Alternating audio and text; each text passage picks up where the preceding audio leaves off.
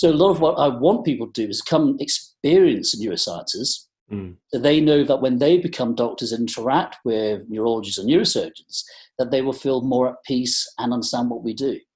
That was Mr. Surash Surash, consultant neurosurgeon at the Royal Victoria Infirmary in Newcastle upon Tyne. In this TeesNeuro podcast, we tackle neurosurgery and specifically some neurosurgical emergencies. We find out a little bit about what makes Cauda equina syndrome Cauda equina syndrome and learn that litigation for Cauda equina syndrome is far more common than the syndrome itself. We also talk about subarachnoid hemorrhage, how to investigate and manage it, and finish up with Surash's main passion in life, neuro-oncology. So, um, what we're going to do, like just to begin with, I thought as as a nice little preamble, maybe was um, just to talk about how you ended up in neurosurgery. Um, like it's a bad thing, you know. like how did you end up here? But um, you know, so where uh, where did you kind of like do your training, Surash? How did you end up in, in Newcastle? So, in terms of the epiphany, that was when I was 13 years old. No, it was, yeah. Um, so I was 13, and at that stage, I wanted to be a, a lawyer and uh, my brother wanted to be a, doctor. And he said to me that uh, lawyers were failures and medics were obviously successful people. And i kind of thought to myself well what on earth in medicine would actually interest me? And neurosurgery was the only thing that came that i came up with. There was a, and the reginald's will all be far too young for this but there was you may remember archie there was a, a prudential advert back in the 90s where there was this kid who was jumping up and down as a punk rocker and uh, he said, I want to be a brain surgeon when I'm older. Mm. And I hmm. thought, that's the clincher. That's, that's the deal. so um, I want to hang out with that guy. I then looked into it a bit more, and I kind of slightly depressed when I was told by my mother that I had to do medicine. I thought, well, how am I going to do that for five years? Yeah. I don't know anything about science. Um, so, ironically, I'm now a brain surgeon, and my brother's a lawyer. So, uh, it just goes to show how uh, life life plays out. Full cycle. Um, so I went to Leeds Medical School. I did all my training in Leeds. Um, I did a medical doctorate as well in Leeds. Got to senior reg stages, and there wasn't anything around Leeds at that point. I think it was probably a good time to go. Mm-hmm. Um, and uh, a local job came up in Newcastle. That was in 2011. Uh, came over. My uh, wife absolutely loved it, and we've stayed ever since. And uh, we live in Wylam in a small village in the Tyne Valley. It's absolutely idyllic. Yeah, very nice out that way, isn't it? That's great. And um, yeah, and so at no point, so you had this early epiphany for neurosurgery, uh, but at, at, no point in your training did your did your faith wobble. You weren't no straying from the path. No, I mean, no? there were.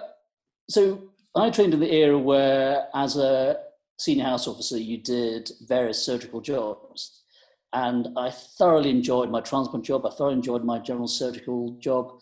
Um, and I was offered, you know, future registrar jobs in those, but it, my eye was always on the ball in terms of neurosurgery. I just couldn't imagine myself doing anything else. I was very, and still am, very OCD. Right. That's a trait, though. What What is it that is kind of attractive about neurosurgery then to your personality or your psyche? Um, I think a lot of it is the fact that we don't know most of the answers. Hmm. I suppose the same with neurology as well. Um, is that you know when you consider the history of neurosurgery, it's still pretty much about 100 years old. When you go from you know Cushing, you're talking about. Um, can you guys hear me okay? By the way, I keep getting signs saying my internet connection's unstable. It's a little bit glitchy, but we'll cope. All right, okay. When you live in the countryside, the, the internet's not great, I'm afraid. It's probably a pigeon sitting on the broadband somewhere. Uh, so. so. Um, and I think it's because we still got a lot of questions to answer. Mm. And I wanted to spend my life being intellectually stimulated um, but also on a more practical level, because I like to do things with my hands all the time, mm. obviously surgery was a more attractive option to me. Uh, but you know, when you take other disciplines, everything's refining the same thing. Whereas in neurosurgery, it's it's about defining new frontiers, yeah. and that's what I love about it. it's a sort of real sort of gestalt moment. I think, kind of, you know, are you a physician or are you a surgeon? It's kind of like it's it's a marmite thing, isn't it, for a lot of folk? You know, and I I had quite the opposite epiphany when I scrubbed for the first time as a medical student. I just went, nope, absolutely not. Whatever is going on here, I want no part of it. Um, yeah, so it's it's sort of interesting. Um, and yeah, and I was I sort of uh, wasn't sure really what your kind of subspecialty then within neurosurgery was, uh, Surash. Yeah, so it's neuro-oncology. Mm. Um, so I, have got a, I mean, half of my practice is, is, clinical oncology. I also do a lot of research as well, uh, which stems from my, my doctorate days. Uh, but CNS tumors, that's my main area. Okay. So, uh, I mean, in terms of how we sort of structured these things before, we've sort of had half a mind to uh, medical students who have kind of like a keen interest in neuroscience in general, um, other people listening might be sort of junior doctors who might be thinking maybe neuro. Um, and then obviously our registrars who, um, you know, where it's too late for them. You know. Never too late. Never too late. They're committed now. They can't get out of it. Um, uh, so I suppose, yeah, I was just trying to think, you know, from from a, an undergrad point of view, because I saw on your on your Twitter handle, so to speak, that you're keen teacher uh, at undergrad and postgrad level. Um, and I was wondering, um, you know, if you had like carte blanche for the undergrad curriculum, just somebody said, Surash, we're starting from scratch, neurosurgery, you've got, you know, X amount of time. What what would be like? What would be your kind of big ticket stuff that you'd want our undergrads to have clear in their minds about neurosurgery? I, I think it's it's extraordinarily difficult because neurosciences, you know, neurosurgery and neurology is a very niche area. And mm. let's face it, when you look at the demographics and what, what most people end up becoming after medical school, it is more into your community based, your generalist type areas, general practice, you know, in, into those fields. So it is really the onus is really upon getting people trained up for to be generous to start with, then go into other areas thereafter. So with the best one in the world, you know, I, I, I, although I'd love to have exposure set in stone, it's never really going to happen. So what we do and what I do in particular is that when we've engaged, and quite a lot of my colleagues have done this as well, we've engaged with the Newcastle Medical Society I've done talks with the Newcastle Surgical Society. There's a Newcastle Medical School neurology, neurology neurosurgery society as well. Mm-hmm. So it's about going out and having conversations with them and being able to talk to them about their specialty, about our specialties. When I was a third year medical student, I did a special study module with a, a lovely chap called Paul Schumer in, in Leeds, and that really cemented everything for me. And I made a decision then that when I was a neurosurgeon, I'd ensure that we could do the same. And so I take on every year lots of medical students who do, who do projects, and a lot of my colleagues do the same thing as well. And it's about trying to make sure that we can, you know, try and incorporate people in projects with us to get that exposure, because we, we clearly can't do that within the medical school curriculum. Hmm. In terms of your, your what's going to take a message for medical students is to have an understanding appreciation of what we do.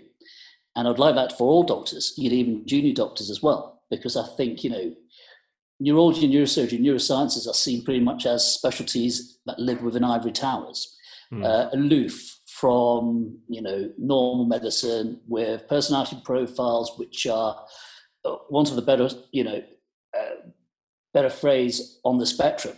Like to think most of us are actually fairly okay, you know. Uh, I'm probably fairly OCD, but you know, we are. You know, you would be able to tell who we are by looking at us on the street. So a lot of what I want people to do is come experience neurosciences. Mm. So they know that when they become doctors and interact with neurologists and neurosurgeons, that they will feel more at peace and understand what we do. So what is, I mean, so moving on then from that and going forward a bit. So like what's a typical day? I know like days vary, but you know, I'm just kind of interested in, you know, like I get up, I have my coffee, I get my, you know, I cycle to work or whatever it is. But you know, like, so what's like, what's a relatively typical day for you then? Uh, and that, it, unfortunately, you know, we all have set job plans in terms of we all have set clinics, we all have set theatre sessions every week, and we have on calls as well. So if I'm in theatre, I'll be in work just before eight o'clock. I'll be seeing my, my pre op patients. We'll do a team brief at half eight where we talk about the list for the day, we talk about what's required, we talk about any anaesthetic concerns. Uh, we'll then do however many operations there are on the list, and at the end of that day, we'll then do a team debrief where we talk about what went good and what went bad. Mm. And in terms of a, a, clinic day, you know, you turn up by about half eight in the morning, leave after five o'clock, do the clinics. The thing about neurosurgery, though, and it's kind of a double-edged sword. Yes, we do like a degree of um, uh, regularity. We, we need to know what's what's going on, and I suspect that a lot of that's just an age thing for most of us. Um, but equally, the thing that's attractive about neurosurgery is that anything can happen as well. Hmm. And that's what I still like about the on calls is that absolutely anything can come through that door. Um, and you know, I will sometimes get scrubbed up for a nice trauma case because actually it's it's quite nice. Hmm. Um, so anything can happen. We do like consistency, but equally, when a curveball comes, you know, it works well. I suppose I um, I have this kind of clear idea about my job plan, which is very sort of outpatient based in the main and I because I do a lot of movement disorders, so like half my week, half my clinics are kind of Parkinson's and related things like that. And I have these kind of little sort of nebulous general neurology clinics, which is basically anything epilepsy, movement disorders, brainstem, spinal cord, MS, um, neuropathy, myasthenia, like it's a bit of everything. It's basically a tour of the nervous system every clinic in the general neurology.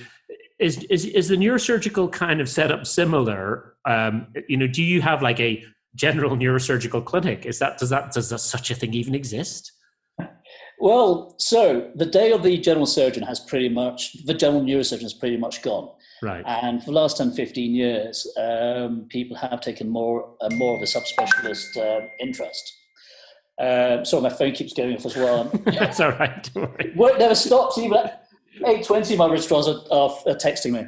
Oh. Um, so the days of a general surgeon to be able to cover everything from pediatrics to vascular to to general adult has, has gone. Even so, if you take something like spine, we have guys who do complex spine. So these are patients who have a uh, a tumor, a trauma which needs fixing, or some kind of infection, and that's handled by the orthopedic and the neurosurgical complex spine guys.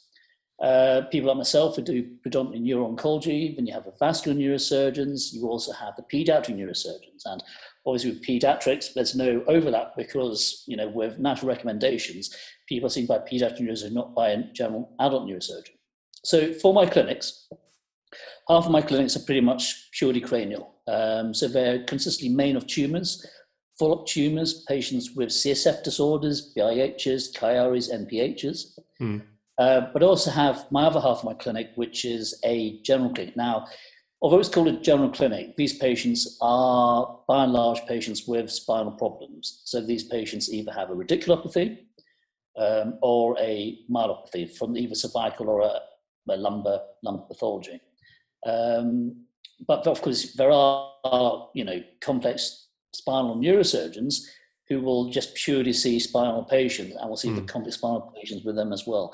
So the day of the general neurosurgeon has gone. Is that a good thing? Probably, because it does hone in our specialist interests. It also means that you no longer, well, we should, well, not no longer, but we're moving away from low volume surgery. Yeah. Um, at the end of the day, it's about trying to concentrate skills. It's, you know, you shouldn't be doing one or two cases a year badly when actually you should be doing 20, 30 cases a year well. Mm. And this is also about you know what's what's right for the patient. Should a patient be seeing somebody that's done one or two cases in their life, or somebody does it all the time? So we've gone from general neurosurgery to subspecialist interest within departments, and I suspect in the next 10, 20 years we'll be looking at regional networks. And mm. you know, it's, it's more because some of the more senior neurosurgeons will have retired. Their expertise would have gone as well, and we'll be looking at regional networks to try and support the very niche areas. Okay. That's interesting. Yeah, so it, it is slightly different, and I guess different centers are different as well. Neurologists will do will work in different ways. We we still have a sort of general specialist split, at least done in Teesside. Mm. Um, I wanted to have a think about neurosurgical emergencies for a minute because obviously, like you know, we, we want to try and take people through a couple of kind of how to do it sort of uh, approaches. Um, when I was kind of thinking about this ahead, ahead of time, I was thinking, I wonder if what I think is a neurosurgical emergency might be different from what a neurosurgeon views as a neurosurgical emergency. So, um, you know, thinking about like a safari big five, like if you're on safari and you want to see like, you know, elephants and lions and all that kind of stuff, like what's your kind of neurosurgical safari big five of, of like proper full on emergency stuff? Like, please ring okay. me directly. Right. So, um, a subarachnoid hemorrhage, that's okay. an emergency. A cauda equina syndrome, that's an emergency. Uh, a cerebral bleed, whether it's extradural, subdural, or intracerebral, that's an emergency. Uh, a patient who's gone off from acute hydrocephalus, where it's due to a block shunt, that's also an emergency as well. Okay. So I suppose again, so there's the vascular emergencies, which mm-hmm. kind of most of us are familiar with and dread. Um, you've got your kind of spinal compression emergencies, of which yeah. equina, I guess, makes up a, the majority. Um, and then there are pressure related emergencies. Increasing pressure related, yes. Yeah, okay. Yeah, and that make yeah, okay. So we're on the same page. That's good um, in that regard. Um, There's also the, the hydrocephalics, the ones who, you know, a patient with a shunt, block shunt, they can go rapidly, they need to be decompressed, or somebody with BIH. So I had a patient uh, at the weekend, your team at uh, the other team were absolutely brilliant as well, and guys over at Carlisle, um, who was deteriorating rapidly from vision. Right. So they needed an urgent uh, lumbar peritoneal shunt. So that's one which is a, quite a common pathway uh, mm. that we get between from neurology. Um, so yeah, so CSF disorders is, is in there. Yeah. Okay. Can can we talk about cauda equina, which I think is like probably one of the most abused referral routes, or maybe is it feels like. Mm. Um, uh, and it's also the thing that our like juniors students uh, it's just drummed into everybody never miss a cauda equina syndrome and when i do a lot of undergraduate teaching at teesside it, it strikes me that actually um, personally i've rarely seen it presumably that's because it all defaults to you um, and and secondly I, I feel like our students often don't have a clear handle on what a typical cauda equina should really look like? So, cauda equina syndrome, you're quite right, is extremely rare. So, out of all patients with a lumbar pathology, it accounts for 0.003% of all those patients. So, it is incredibly rare. If you speak to the lawyers, um, so one of my other things that I've done because I get bored of an evening is I've done a master's in law. Right. So I've, I've, I spent many time talking to lawyers about this principle, and they will quote the instance as one to two percent. Uh, but that's one to two percent of patients who are operated on rather than true cauda equinas. Right. The problem with cauda equinas is the litigation. Mm. So spinal surgery is the second highest area for litigation only second to obstetrics, of course, for, for obvious reasons. And that's why people get into, you know, get very concerned and uppity about equinas because there is a huge litigation problem, but there's also a huge risk to the patient as well. So, hmm. how would somebody present? So, by and large, to have cauda syndrome, you need to cauda equina. So, it usually is a result of an acute prolapsed disc in mm-hmm. the lumbar spine compressed to the cauda equina nerve roots which in itself can cause causes back pain and leg pain. So you need to have back pain and leg pain to have cauda equina syndrome. And it's usually bilateral leg pain rather than unilateral leg pain. But a lot of patients we see in clinics have back pain, leg pain, but they don't have cauda equina syndrome. Mm. And that's because to have cauda equina syndrome, you need cauda equina compression from a scan, but you also need disturbance of sphincters, which is problems, disturbance with micturition, they talk about disturbance of bowels, but that is extraordinarily rare, and that's end stages. Um, and sensory disturbance around the perineum. So by far, you know, a good history, a good examination, examination, PR tone and perineal sensation important. Bladder scans are really useful as well because it looks at a post-void volumes because if people are retaining, that's a good indicator. And there's also a big difference between incomplete and complete cauda equina syndrome. So, incomplete cauda equina syndrome occurs when you have compression of the cauda equina with back pain and leg pain, but with a development of sphincter disturbance. So you're starting to get urinary hesitancy, you're starting to get abnormalities and flow and sensation of, of passing water. You may get a degree of numbness around the perineum. So that's incomplete cauda equina syndrome. Complete cauda equina syndrome is total loss of sphincter disturbance. So you have loss of urinary control, you've got painless urinary retention. At the final stages, you then have a loss of rectal tone. Mm. Now, there's also something to really remember and hone in on this. Is people talk about PR tone, people talk about, well, it seems slightly relaxed. Well, actually, the bottom line is you either have tone or you don't. So, for example, an 88 year old old lady with chronic constipation is going to have a lax anal tone. That's not because they've got equina syndrome.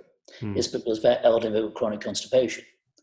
The difference in complete cauda equina syndrome is that they've got no anal tone whatsoever. So, you know, the, the old adage, put your finger in before you put your foot in it, is really quite true, true in here. So we really need to be called within about 48 hours of the onset of symptoms of sphincter disturbance. It's not the back pain, leg pain, it's sphincter disturbance. And that is, you know, by and large, again, what do the studies say about when you operate on them? And there are two meta-analyses, you know, level one data. And what they certainly suggest is should be done within 48 hours, or preferably sooner, on, on a patient developing sphincter disturbance. Mm. Uh, there have been arguments over many years as to whether that should be done late at night or the next day, and again depends on the patient, the morbidities of the patient.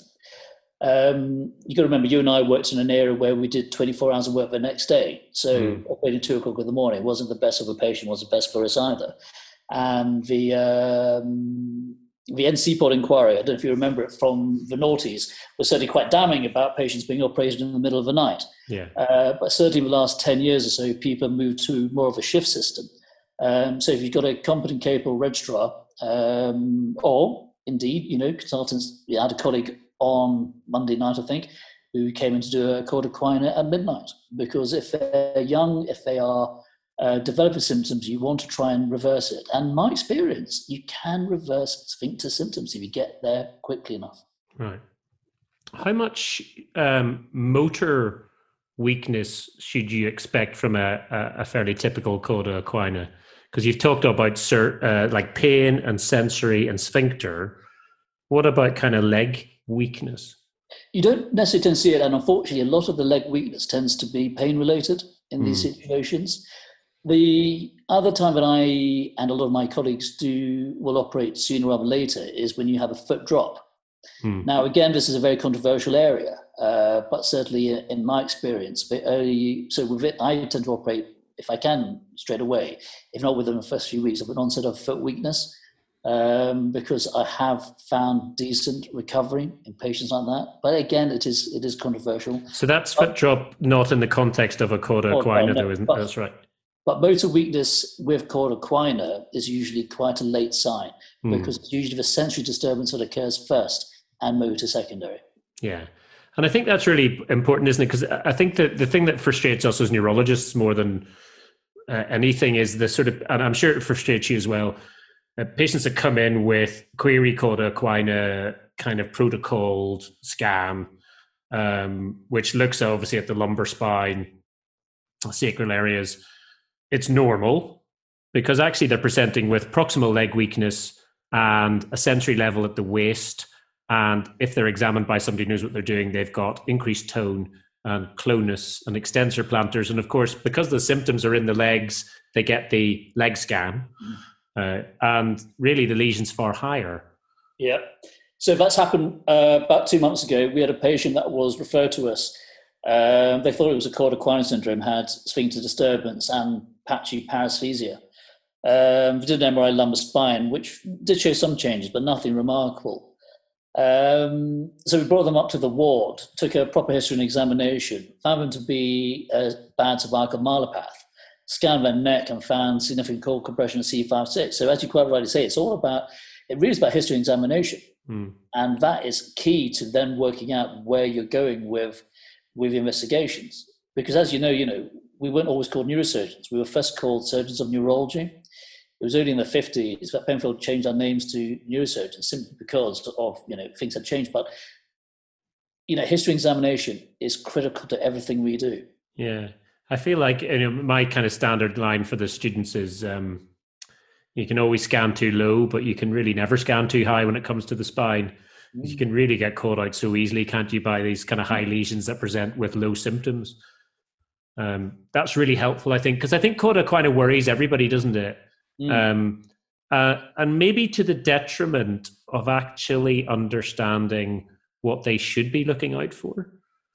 Absolutely. And I think because there's so much hysteria surrounding it, I mean, I remember having a conversation with some spinal surgeons not so long ago, uh, debating the merits of what cauda equina syndrome actually was. And I do also worry that people are going in a in a, the opposite direction, which is over operating. Mm.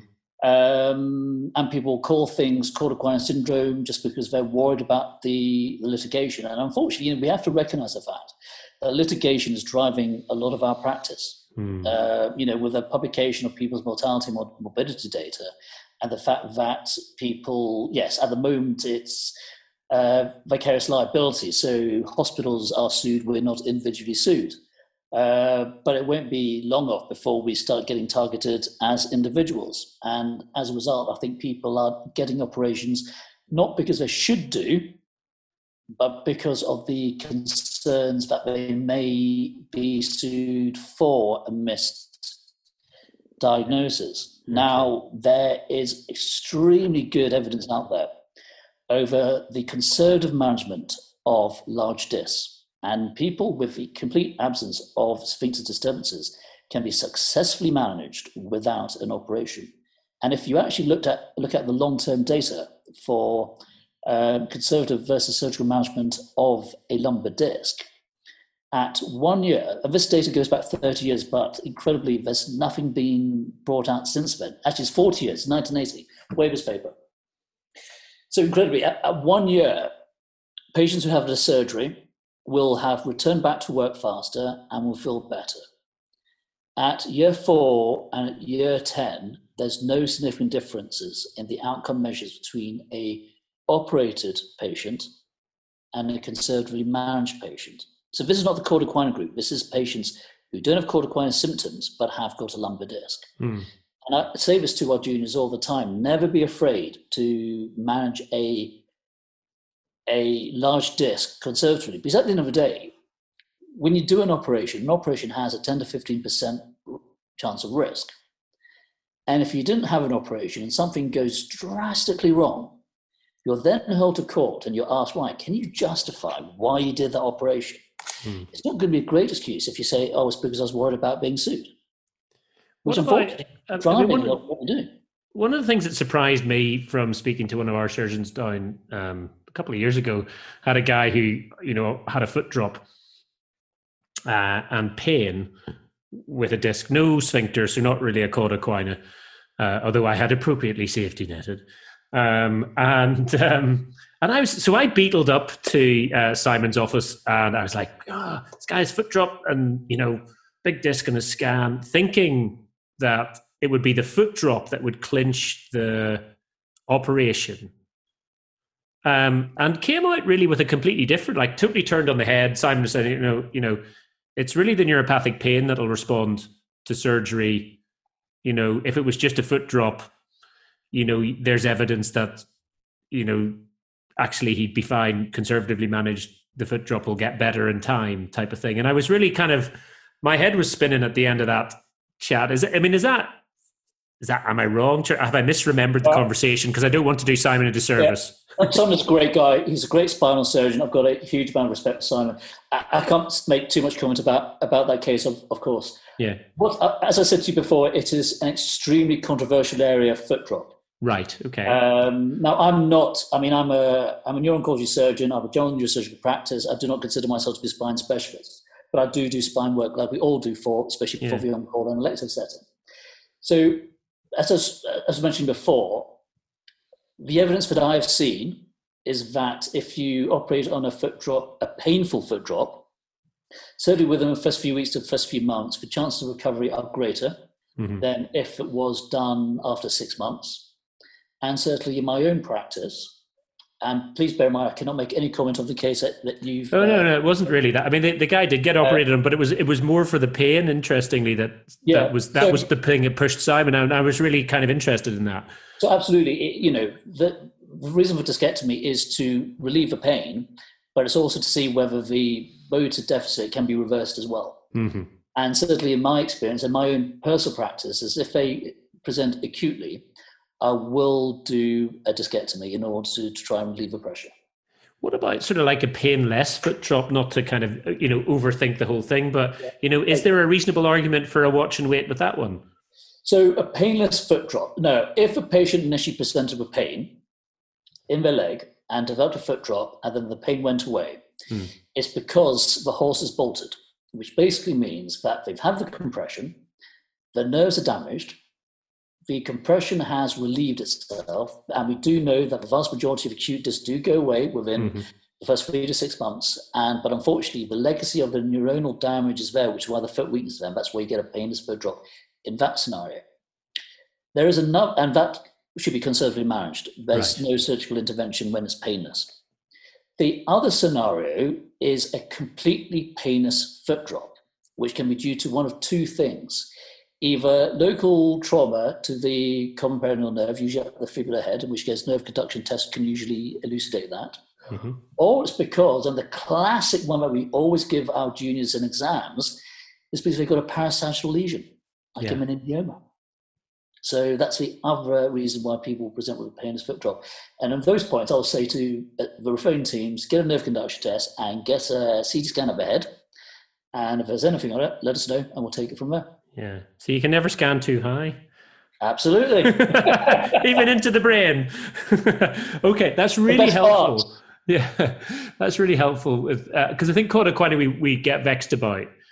Um, I think the other thing over my, the course of my training that has surprised me sometimes is the spinal cord compression higher up sort of thing, where I'd always worried, particularly when I was a medical reg, you'd have a patient come in, maybe known to have a breast cancer or something with metastatic um, disease, and then they come in with, you know, lower limb neurological symptoms, bladder bowel disturbance, and you think, oh. And there's always this sort of like, you know, they need a scan tonight, um, or don't they?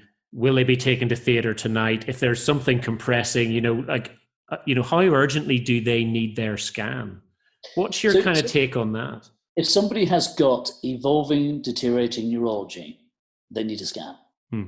If somebody's had neurology for quite some time, let's say over 48 hours, which is static, then it can wait till the morning. But by and large, if somebody's got deteriorating neurology, they need to be scanned straight away and then discussed discussed on as appropriate. And so, like the two in the morning scan, for you know, like because depends where you work, that might be a thing. You get your spinal MRI in the middle of the night. Some places maybe not. Yeah. So again, this is part of a GIRF national project for spines, which is that it is a major problem. It's a it's a major resource problem that for all our referring hospitals, um, in, including the larger ones as well, um, don't perform out of hours radiology. And uh, typically, you know, you get this phone call at five o'clock on a on a weekday saying we've tried to get this patient on a scanner. The list can't cope with it. They're now closing. You're going to, to take the patient over, and we do. And I, you know, doing when I was a lad, we're still doing it now, and it's a major resource issue because you've got to bring your patient into a bed. You then got to get a scan done, and then if a scan is negative, you've then got to try and get the patient back to the referring hospital which, as I'm sure you've experienced yourself, can be a minefield in its own right. You know, oh, yes. there are burdens on uh, hospital transport systems. You know, very often only a handful of ambulance crews on a night time who can't, you know, take patients back to the hospital down the road because they're dealing with some drunk in the middle of Newcastle city centre. You know, there's a, a definite resource issue. So part of a GIRF spinal project was to basically make the recommendation that all referring hospitals should have access to out of hours radiology. Um, and this is nothing new. You know, when I was a house officer, I did a project on vascular access out of hours, and that was back in 2000. So none of this is actually new, but unfortunately, it's a resource issue. You know, it's about trying to get the MRIs open 24 hours. But on top of that, it's about having the MRI technicians to be able to staff them, then having the radiologists who can read and interpret MRI scans to be able to, you know, to protocol them, to be able to interpret them, and then be able to let us know. It would help our service hugely. It would also help the neurology service as well, I suspect, hugely. Uh, but at the moment, the NHS isn't quite there, and there's a major resource problem for the district hospital to do it. But unfortunately, it's also a major resource problem for us because we're taking up an awful lot of beds for query core requirements, which don't need to come anywhere close to us. But mm. a two o'clock in the morning scan is a real thing. Yeah. And coming at four o'clock in the morning to do an operation is a real thing because we will do it. If it's evolving acute and needs to be done, we will take care of it.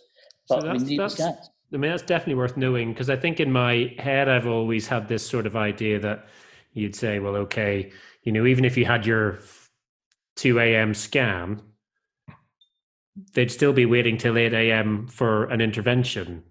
Um, and maybe actually, uh, you know, maybe that is true, but maybe at least you could hit the ground running at 8 a.m., knowing what you were going to be doing, as opposed to trying to get the scan at 8 a.m. and then it's 4 p.m. before you're in theatre. So one of the difficulties about saying to other hospitals, or even to our own hospital, you know, we're, we're not perfect by any stretch of imagination, is right, let's leave it till the next morning and let's get a scan and we'll take it from there.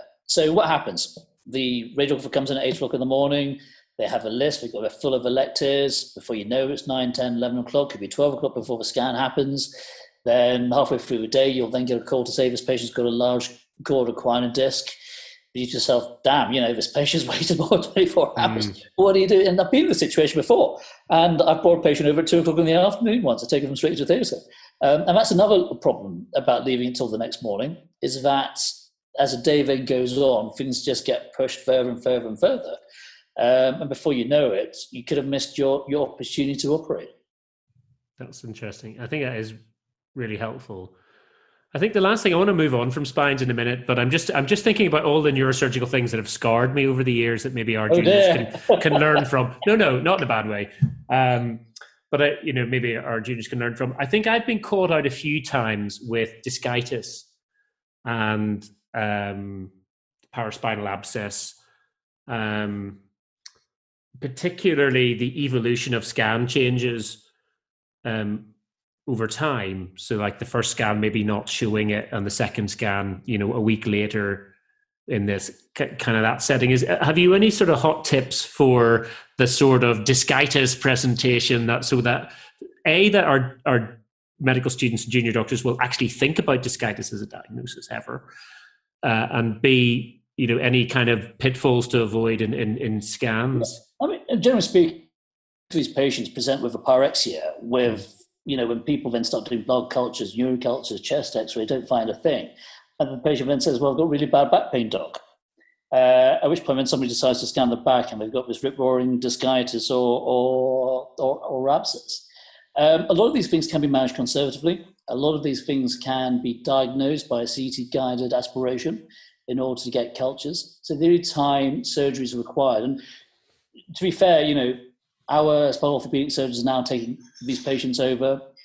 Um, so the only time surgery is required is if there's a collection that's causing compression of the mm-hmm. nerves, uh, or if you've got loss of, you've got vertebral body collapse because of quite chronic bad discitis, in which case these patients need fixing. But they usually get monitored, they get flat bed rest, and they get fixed at a point when it is safe to do so.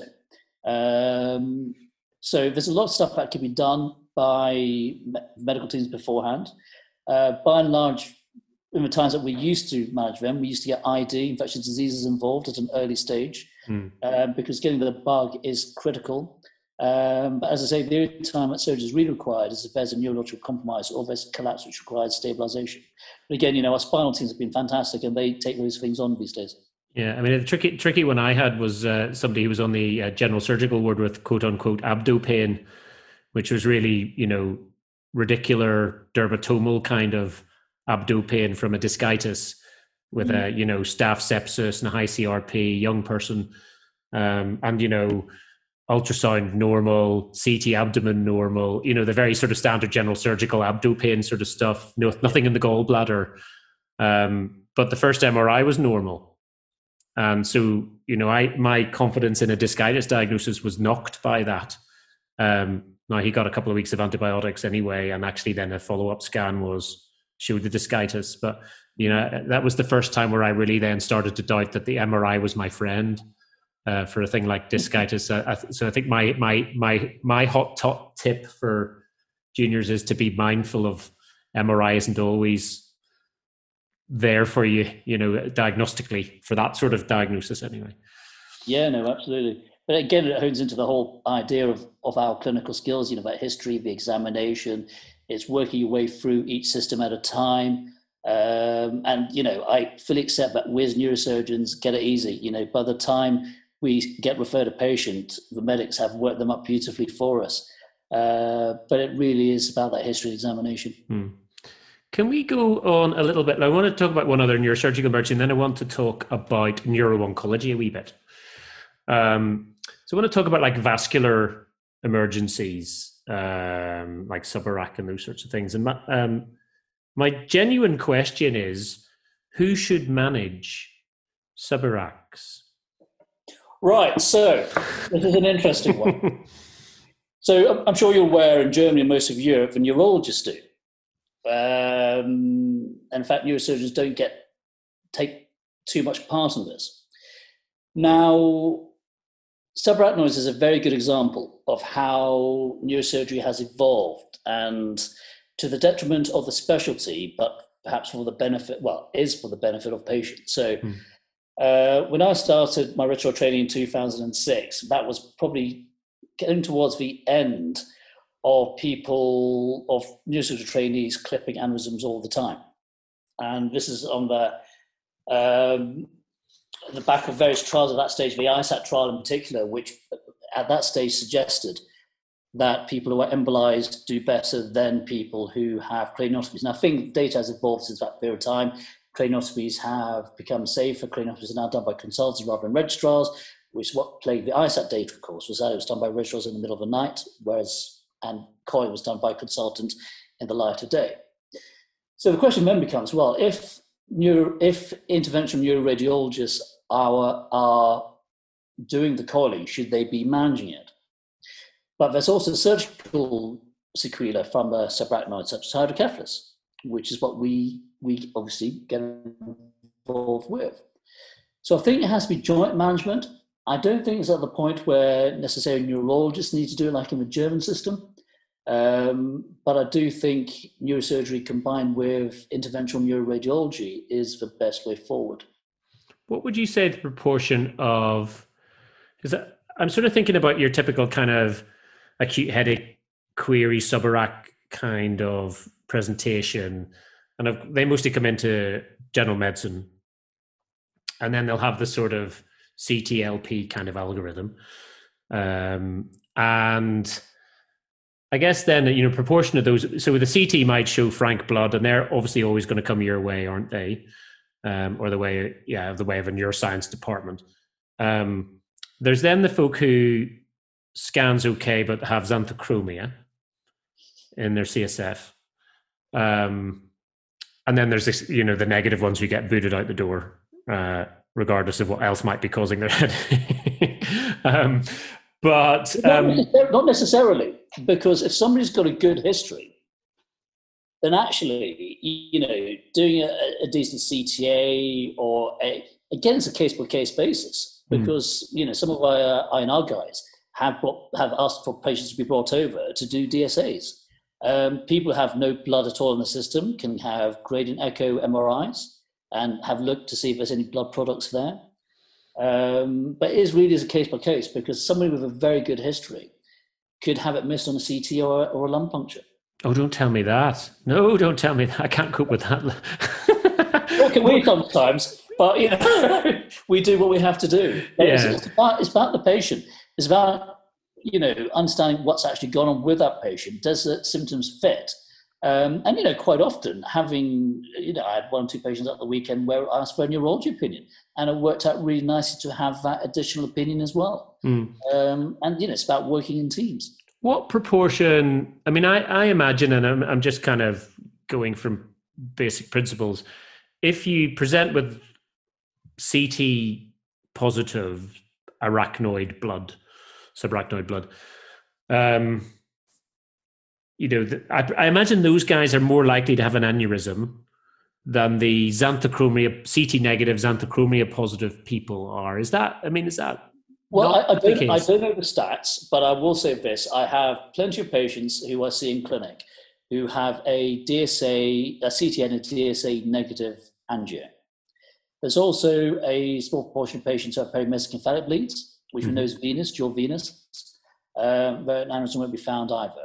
Now, I, by and large, will follow those patients up for about 18 months and get a scan done at that stage, and nothing's evolved, then I will call it a day. But I've come across a couple of patients, uh, and probably two to be fair, who presented with a bleed, nothing was found, whoever looked after them did a further MRI in a year's time, didn't find anything.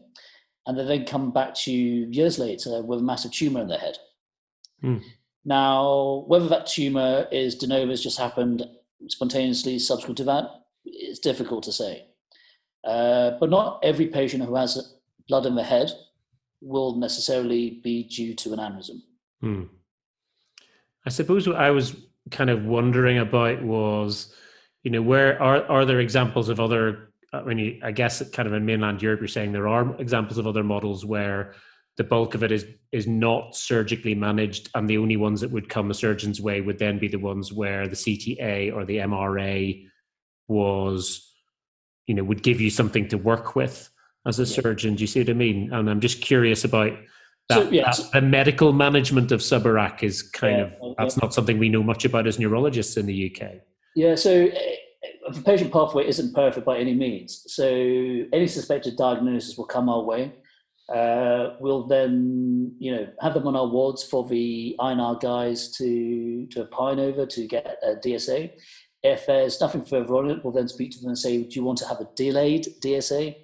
Um, and then, you know, if nothing comes back, they essentially get rehabilitated on the ward and then home. So they don't actually, and maybe this is more of that. And to be honest with you, you know, again, vascular is done by a select group now rather than all of us. Uh, maybe that's more that needs to be looked into is, you know, who then looks after his patients. I, you know, I can imagine if I had that discussion with my neurology colleagues at the RVI and said, right, can you take over all the subarachnoid negative diseases will probably just look at me going, on your bike, mate. Do you know what I mean?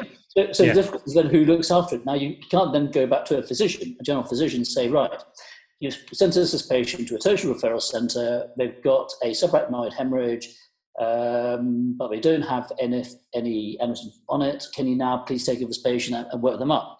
And again, quite rightly, they'll look at me and say, on your bike, mate, because it's about, you know, it's about expertise.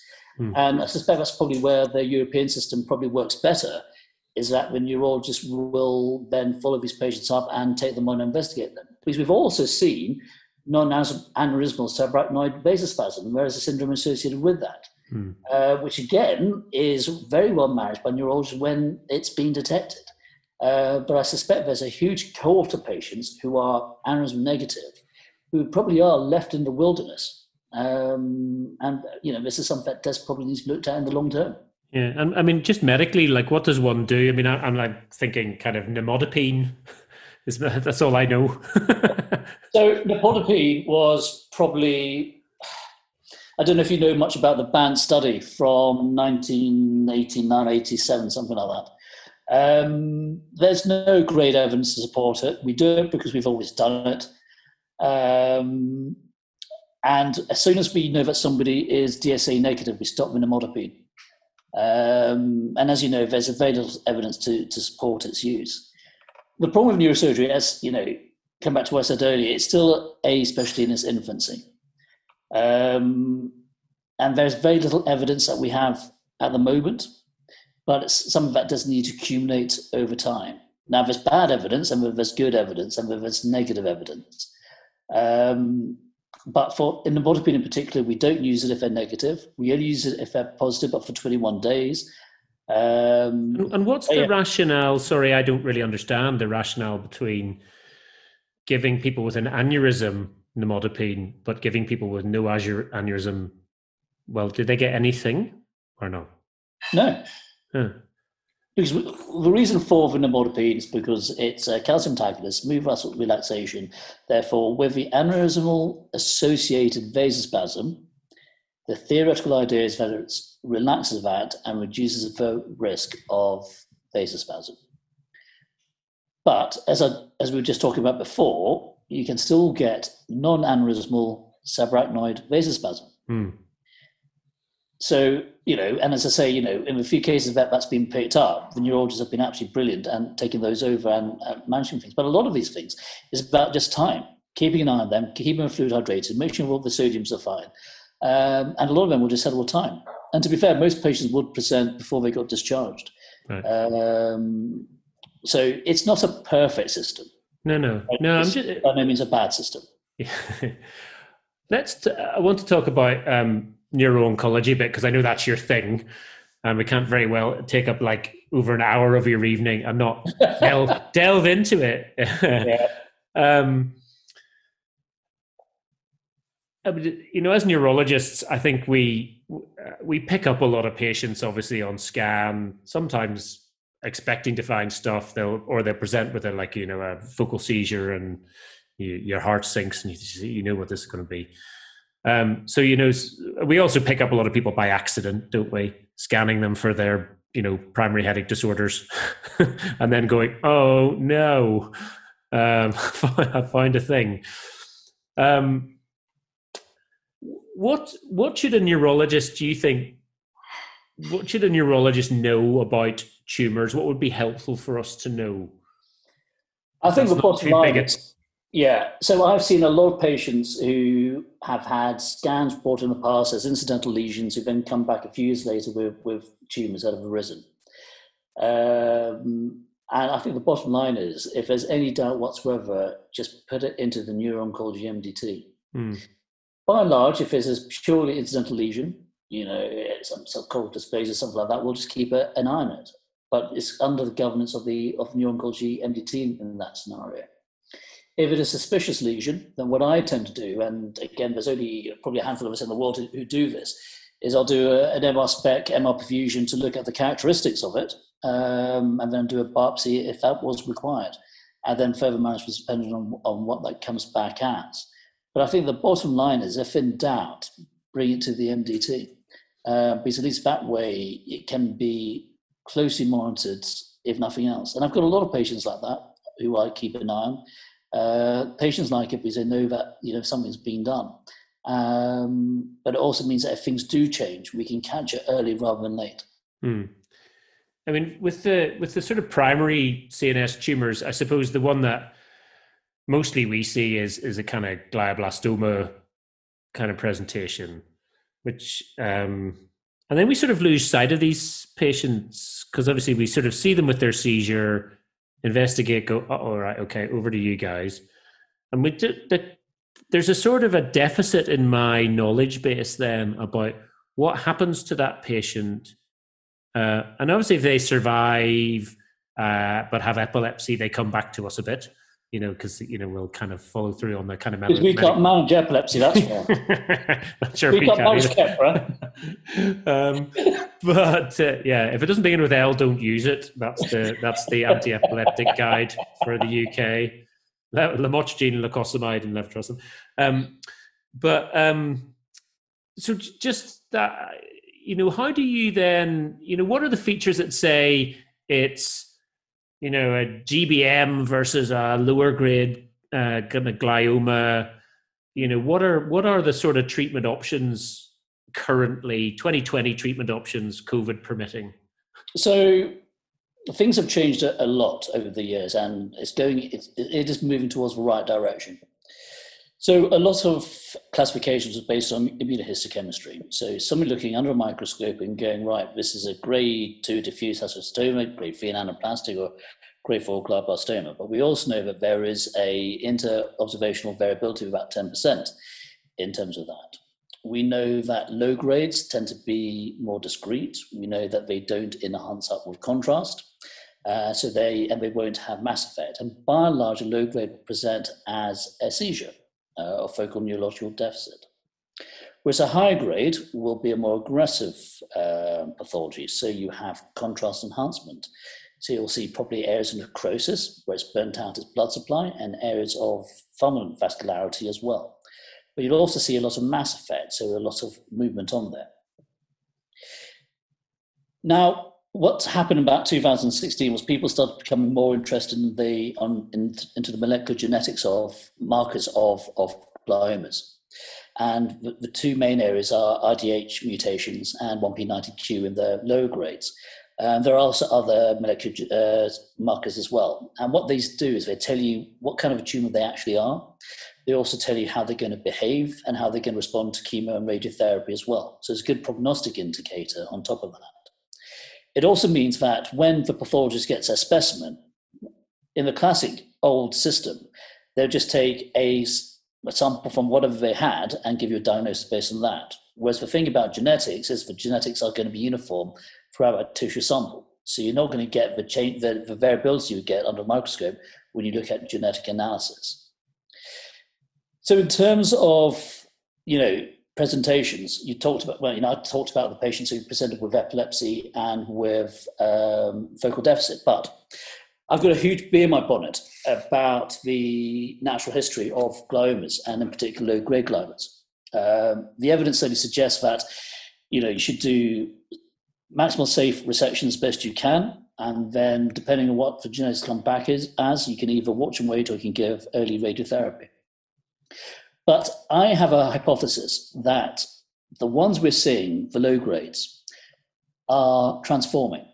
There's something about them that is changing within their architecture to trigger a seizure.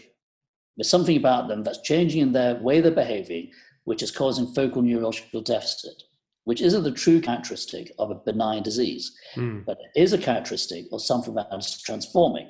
So, my argument is that the low grades that we are seeing are intermediate grades. So, these are low grades which are in the process of transforming to a high grade entities. And by seeing, so you mean, sorry, Surash, to interrupt, but by seeing, you mean you were seeing them because they're symptomatic? Yes. Right. So there is a subset, what we call incidental low grade gliomas, which are less than 10% of all low grade gliomas. So these patients, if you're a purist like me, these are patients who've presented because of some completely different reason. So, for example, we have a lot of patients who have been referred to us by the research MRI banks mm. um, because of various studies that are happening. And as a result, they get a scan, they found a, a tumor, they then get sent to us. Or there's a group of people who've been scanned for something else. They've had a fall or some other reason. So again, these are patients who've been found incidentally. Now, what we're trying to do is look at how these differ to the symptomatic low grades. So we're doing molecular profiling, and we're also looking at overall survival and progression-free survival in patients that undergo surgery as well in that group.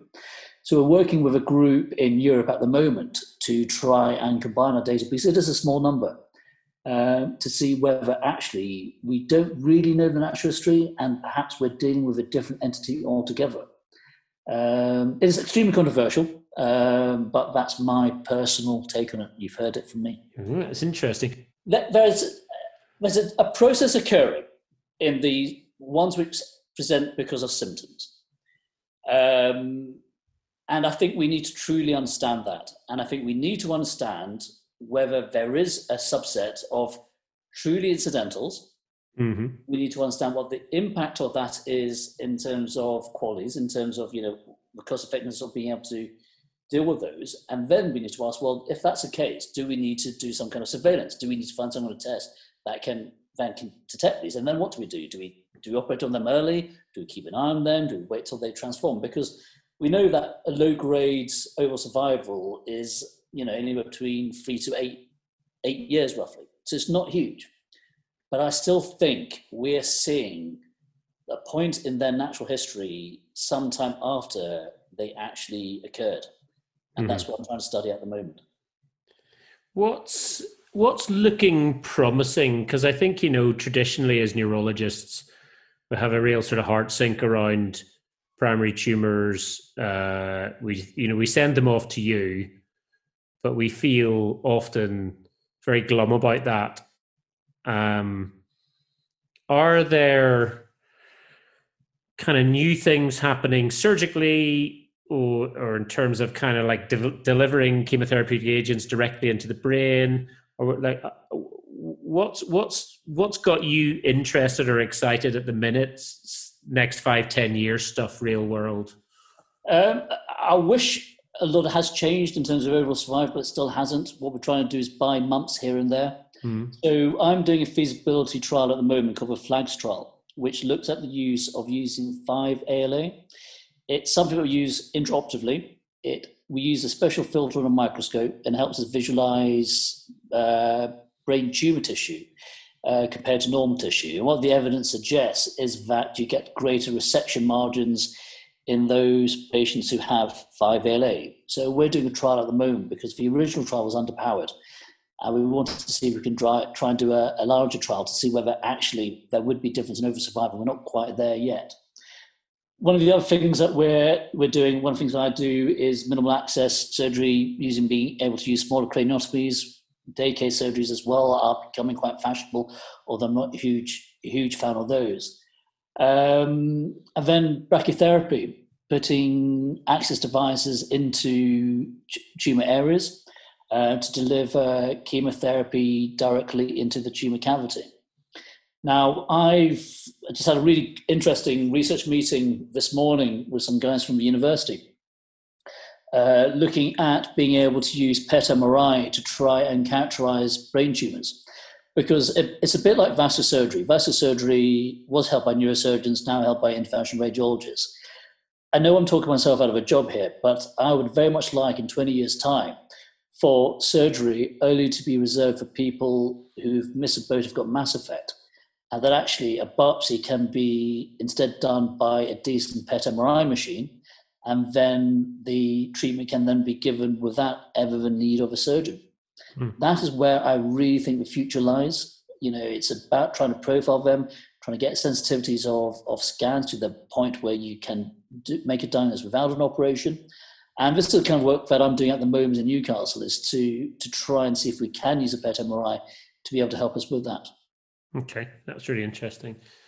Um, wanted to talk a little bit about metastatic disease in the brain, um, because one of the things that's changed massively since I was a student, you know, if you had a if you had liver mets, game over, and uh, you know now people will resect bits of liver and you know if you've got like even two or three metastases in your liver then maybe have a go at that.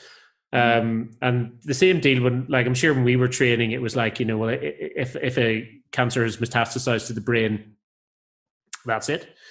Um, that doesn't seem to be the case anymore and sort of metectomies and things are, are, are not uncommon. What's uh, you know how much of how much of that is your caseload so, what has really helped and what's really evolved is the use of stereotactic radiosurgery. So, for patients with a limited number of metastatic lesions, which is less than three centimeters, but they, to be honest with you, now they look at overall volume, they can give stereotactic radiosurgery treatment to help try and stabilize disease and then let the systemic treatment work. Hmm. So, the time that we get involved uh, is First of all, if there's no known primary, so they need histological diagnosis. Secondly, if you've got a single lesion which is large and causing mass effect. Thirdly, if you've got a small lesion with a huge amount of edema, uh, because SRS, stereotactic radiosurgery, causes swelling. Mm. So if you already have swelling, it's going to make the swelling worse. So we're asked to then take those small lesions out in order that they can give SRS treatment to that. And the final reason is there's some kind of obstruction pathology. So, for example, it was a post met and you had hydrocephalus as a result of it, would then be asked to obviously deal with the post met in order that they can relieve the hydrocephalus and then get on with the systemic treatment and SRS treatment for whatever's left in the brain. So things have evolved quite nicely. I think we're seeing more and more Mets, and I think that's really on the back of the fact that treatment for primary systemic tumors has improved so much that they've managed to treat that quite successfully. But what we're seeing are the seedings of those tumors to the rest mm. of the body, particularly to the brain, which we're then having to deal with five, ten years later. Yeah, and I think we've seen as neurologists an increase in things like carcinomatous meningitis for probably for similar reasons. You know, there's kind of suppression of the systemic disease really, really effectively, but there's escape of the disease centrally. Yeah. Um, you know, and obviously that's a, a pretty grim thing for us. But it sounds like you have things to offer for patients with fairly circumscribed metastatic disease. Um, yes, I mean, if it's leptomeningeal disease, then unfortunately it is it's too far for, for surgical intervention. Uh, but you know, given what we're saying in terms of different points, in terms of if it's a single lesion cause massive if it needs for histological diagnosis, there are things that we can do to try and help. And the way that SRS treatment is going, it's doing wonders in terms of treating small few numbers of metastatic disease within the brain. And then that gives enough time for the systemic disease to take on its options mm. to, hmm. to help with the patient. Sorry. Very interesting. So I, I hadn't really thought of the idea that the oncologist would be coming to you for the tissue diagnosis. you know. Absolutely yeah. can happen. Uh, but you know, again, it's about working in teams. So we're very lucky. We've got three great clinical oncologists that we work with. Um, they speak on a regular basis with any other oncologist in terms of the primary disease. We'll then make a decision together as to how to proceed. Uh, but you know, as we know, there's I up to about twenty percent, no, slightly less, eleven percent, isn't it, of metastatic tumors present without a primary being identified. Um, so the numbers aren't aren't that small, and there are oncologists who are oncologists of unknown primaries. Mm-hmm. Um, so that specialty does exist. Um, and sometimes, you know, we will find a tumor uh, which not be found anywhere else. We and we still won't necessarily have a final diagnosis, but then we'll hand it over to the CUP docs who will then take it on from there. So, you know, a lot of what we do is about trying to get a diagnosis, is about trying to relieve any mass effect. And then it's about getting them to the right people, which is the oncologists. You know, we actually do take patients back. You know, I've done redo operations in both primary and metastatic disease. Um, and thankfully, you know, gone are the days when people used to just walk away from this stuff. Mm. Uh, but it's about getting people to the right people, and the oncologists have provided an absolutely fantastic service. Yeah, that's really interesting. I mean, there's there's lots of other stuff we could talk about um, and it's almost like uh, what we need to do is leave some of that for another time, perhaps. Uh, I want to. You want me back, surely. yeah. surely not. Yeah, you know, you, we might drag you kicking and screaming back for for um because one of the things we haven't talked about, which we do, which is for another topic time, really is is like shunts and idiopathic intracranial hypertension and LP versus VP shunt versus like that because I find that really tricky, and I've had yeah. several an NPH, and I've I had several cases in the last couple of weeks that have really vexed me. So I think that's, but that's um, that's worthy of focus in its own right. I think. So we might draw to a close there, Surash. Uh, thank you very much for your time this evening. But uh, the last thing, like we've done this with most people, everybody really that's done the podcast, which was like a sort of um, advice to your younger self moment, that sort of time capsule kind of you know like if you could if you could speak through the sands of time to your first year registrar self with like some sage wisdom from that you've learned the hard way what yeah. would you what would you tell yourself now I think Clare, I think it was Clare Gerada. Um, I, I, love this quote of hers. I think it's from BMJ a couple of years ago which she, when she was asked what she would say to a young self, she responded, "Brace yourself, you're in for one hell of a ride." Mm. so, so no sage advice, just like you know, just batten down the hatches, folks. Here we go. I, I, at the end of the day, it, you know, there's a variety of where you can approach things. Um, some people have very busy lives. Some people have not so busy lives. It, but it's about being satisfied when you get yourself home. Hmm. Um, for me, it's really about the intellectual stimulation, um, and it's fascinating. But what I find really brilliant is, is, is the team working. Um, and you know, in terms of a neurology neurosurgery interplay at the RVI, I, I, I, can't. I mean, I don't know about how it works at James Cook, but certainly at the RVI, the, the working together is is phenomenal. You know, I'll quite often have you know Amal, um, any of those guys come into my office, and we'll talk about you know, Kitty's done a few recently about really interesting cases. I got invited to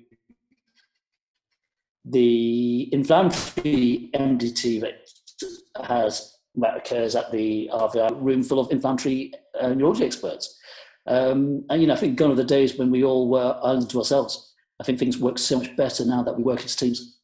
Yeah, and I think uh, I mean when, when we have these kind of like tips to your younger self, I think um, often makes me think what I'd say. But uh, the one of the things that I think is a huge strength of any NHS system I've ever worked at is is is the kind of human factor um, or like building relationships. That's something you do as maybe more as a consultant than than as a, a registrar. Mm. Um, but you de- you need your colleagues and you need you need to build relationships and you need to not be an arsehole. Um, you know, you know, I mean? you know, without wishing to be crude about it, yeah, you know, there's the, you know, because the, you know, if you if you if you annoy people, uh, you know, from your the height of your ivory tower, they're not there for you when you need them for this patient mm. type of thing. And I think people lose sight of that. We, you know, we get, kind of have these kind of specialist directions we take, but really we still need to reach out, don't we? Oh, absolutely. Yeah, very good. Well, that's a, I think that's a really nice place to leave it, Surash. Um, thank you so much for all your um, world wisdom, um, Surash. I'll let you get back to your. I, I hope that's a Wylam beer. Is it that you're? Um... It's actually juice. Oh, sorry. no, that's all right. It's been a long week, and all I wanted to have when I got home tonight was some soft drinks. Well, I, I've, I've, I have become uh, addicted to drinking hot squash like a, some sort of purdy six year old. Uh, so yeah, I, I, I, definitely feel that this the, the the squash the squash vibe is strong with me too. We're allowed to have our simple pleasures, aren't we? Absolutely, absolutely. Well, look, I'll let you get back to your squash and the rest of your evening, and uh, hopefully one of these days we'll get to meet up in person, Surash. Perfect. Thanks, Archie. Really appreciate it. Yeah, Take care. You look after Bye-bye. yourself. Bye, everyone. Bye.